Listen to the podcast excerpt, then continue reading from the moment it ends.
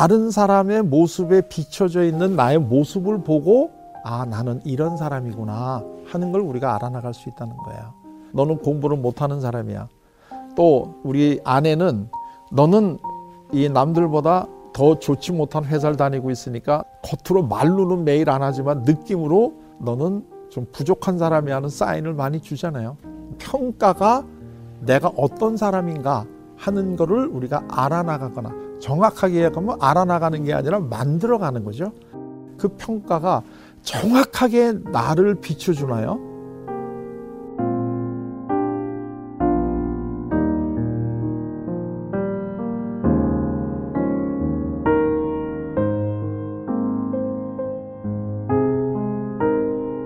인간이 다른 동물하고 다른 점은 내가 누구인가라고 하는 질문을 하는 점이에요.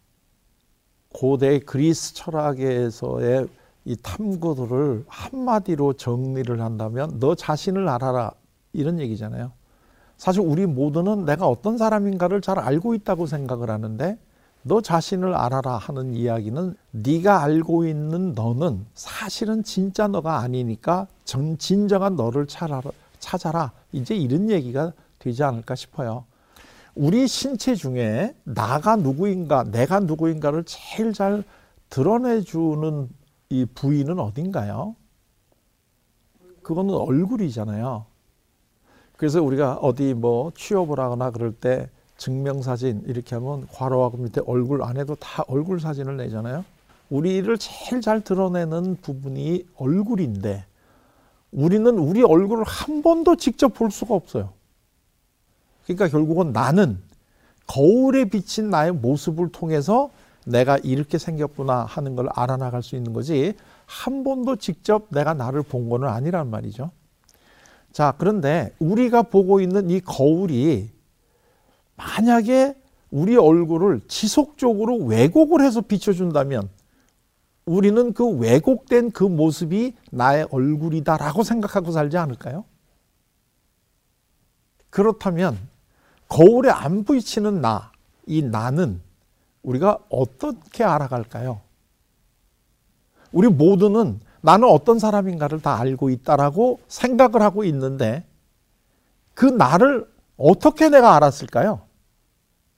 심리학적으로 보면 거의 대부분은 거울을 통해서 우리의 얼굴을 알아내는 것하고 같은 유사한 과정을 통한다는 거예요. 다시 얘기하면 다른 사람의 모습에 비춰져 있는 나의 모습을 보고 아, 나는 이런 사람이구나 하는 걸 우리가 알아나갈 수 있다는 거예요. 부모, 그 다음에 친구, 뭐 선생님, 아니면 결혼했다면 배우자, 이런 사람들이 우리를 비춰주잖아요. 비춰준다는 것은 그 사람들이 우리를 평가하잖아요. 너는 공부를 못하는 사람이야. 또 우리 아내는 너는 남들보다 더 좋지 못한 회사를 다니고 있으니까 겉으로 말로는 매일 안 하지만 느낌으로 너는 좀 부족한 사람이 하는 사인을 많이 주잖아요. 너는 좋은 사람이야. 너는 나쁜 사람이야. 이렇게 우리에게 비춰준단 말이에요. 그러면 예를 들면 똑같은 철수하고 영수하고가 학교에서 시험을 70점을 받았는데 영수 어머니는 70점 가지고는 안 된다고 생각을 하니까 너는 왜 이렇게 70점밖에 못 맞니? 너는 머리가 나쁜 모양이다. 이제 이렇게 평가를 내리면 이 영수는 자기가 머리가 나쁜 사람이라고 알게 되겠지요. 반면에 창수는 똑같이 시십점을 받았는데 창수 어머니가 야, 너 참 공부 잘한다. 이 얘기를 몇 번 해주게 되면 창수는 아, 나는 공부를 잘하는 사람이구나. 라는 생각을 하겠지요. 그러니까 결국은 똑같은 70점이 중요한 게 아니라 이 70점에 대해서 우리에게 많은 영향을 주는 사람들의 평가가 내가 어떤 사람인가 하는 거를 우리가 알아나가거나 정확하게 얘기하면 알아나가는 게 아니라 만들어가는 거죠. 만들어가는데 중요한 영향을 주는데 나중에 우리는 너가 머리가 나쁜 사람이라는 걸 어떻게 알았니? 그럴 때 그냥 난 머리가 나쁜 사람이지 뭐. 원래 나는 머리가 나빠 이렇게 생각을 하는데 사실은 원래 머리가 나쁜 게 아니라는 거죠. 근데 우리가 그걸 모르는 것 뿐이라는 거예요. 그러면 우리가 지금 알고 있는 나라고 하는 이 총체 그게 어떻게 생겼느냐 하면 결국은 나에게 영향을 많이 주는 사람들의 평가가 모아진 게 내가 나라고 생각하는 그 모습이다는 거예요. 그런데 그 평가가 정확하게 나를 비춰주나요? 그건 아니죠. 그거는 이 비춰주는 이 사람들을 나름의 기준에 의한 평가가 우리에게 비춰지는 거니까 사실은 그거는 왜곡된 평가라고 볼 수 있어요. 그러나 아무리 그분들이 우리를 사랑하고 한다고 하더라도 그분들이 우리에게 내리는 평가는 그분들의 관점에 의한 평가일 뿐이에요. 그래서 결론적으로 얘기하면 우리가 현재 알고 있는 나는 진짜 나의 본래 모습이라기보다는 나의 행동을 보고 내 주위에 있는 사람들이 내린 평가의 총체라는 거지. 근데 그게 진짜 나하고는 다를 수가 있다는 거야. 그런데 이게 우리는 다르다고 생각을 안 하고 그게 나라고 생각을 하기 때문에 그 모습대로 살아가려고 노력을 한다는 거예요. 이게 인간이 가지고 있는 비극이라는 거예요. 예를 들면 그 미운 오리 새끼라는 동화가 이 점을 아주 잘 지적을 해주고 있어요. 그러니까 백조 알이 오리알하고 같이 놓여 있는데 이걸 이제 그 어미 오리가 잘 품어서 이제 부화가 됐고 근데 얘가 점점 커가면서 그 주위에 있는 다른 오리들이 놀리기 시작을 하잖아요. 이 자식은 어떻게 오리가 이렇게 생겼니?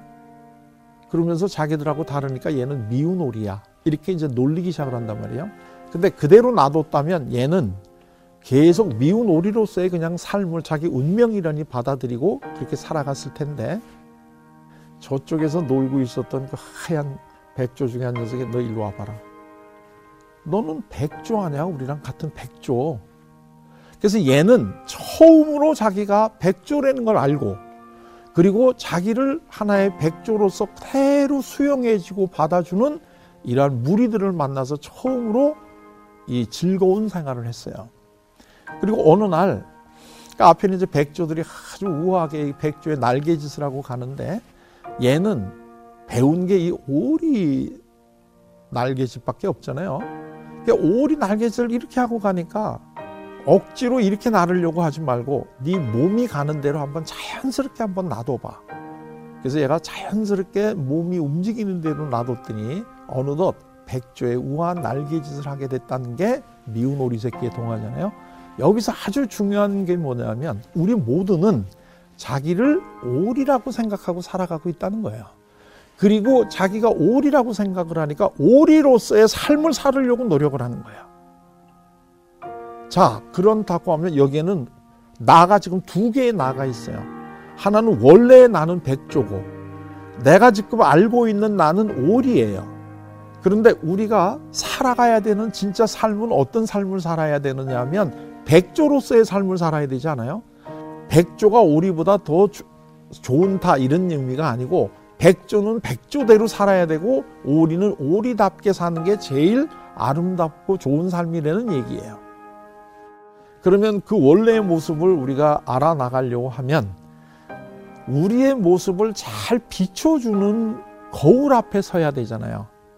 이제부터는 예수님이라고 하는 거울 앞에 서서 예수님이 우리에게 뭐라고 얘기하시는지, 우리를 어떤 존재라고 비춰주시고 계시는지 하는 것에 대해서 관심을 가지고 그 모습으로 우리를 살아가도록 노력을 해야 되겠죠. 너는 내 자식이야. 겉모습으로 나는, 나는 너를 보지 않아. 너는 하나님의 형상대로 지으심을 받은 존재야. 그러니까 그거는 각각이 본인이 갖고 있는 신앙관, 예수님이 어떤 분인가라고 하는 것을 어떻게 본인이 가지고 있는 거에 따라서 예수님이 앞에 섰을 때 예수님이 우리를 어떤 모습으로 비춰주는가 하는 게 달라요. 사실 제가 가지고 있는 예수님, 그리고 예수님이 저를 바라볼 때 너는 어떤 사람이야 라고 비춰주는 게 또 다른 신앙생활을 하는 분이 가지고 있는 예수님, 그리고 그 모습에 비춰졌을 땐 다를 거예요. 이건 같을 수는 없어요. 그렇기 때문에 끊임없이 우리가 신앙생활을 해야 되고 끊임없이 성경을 읽으면서 성경 속에 있는 예수님은 우리를 나를 무엇하고 얘기해 주실까 하는 것을 끊임없이 한번 우리는 예수님과 대화를 통해서 이거를 같이 찾아가야 돼요. 그 과정이 우리가 신앙생활을 해가는 여정이라고 생각을 해요.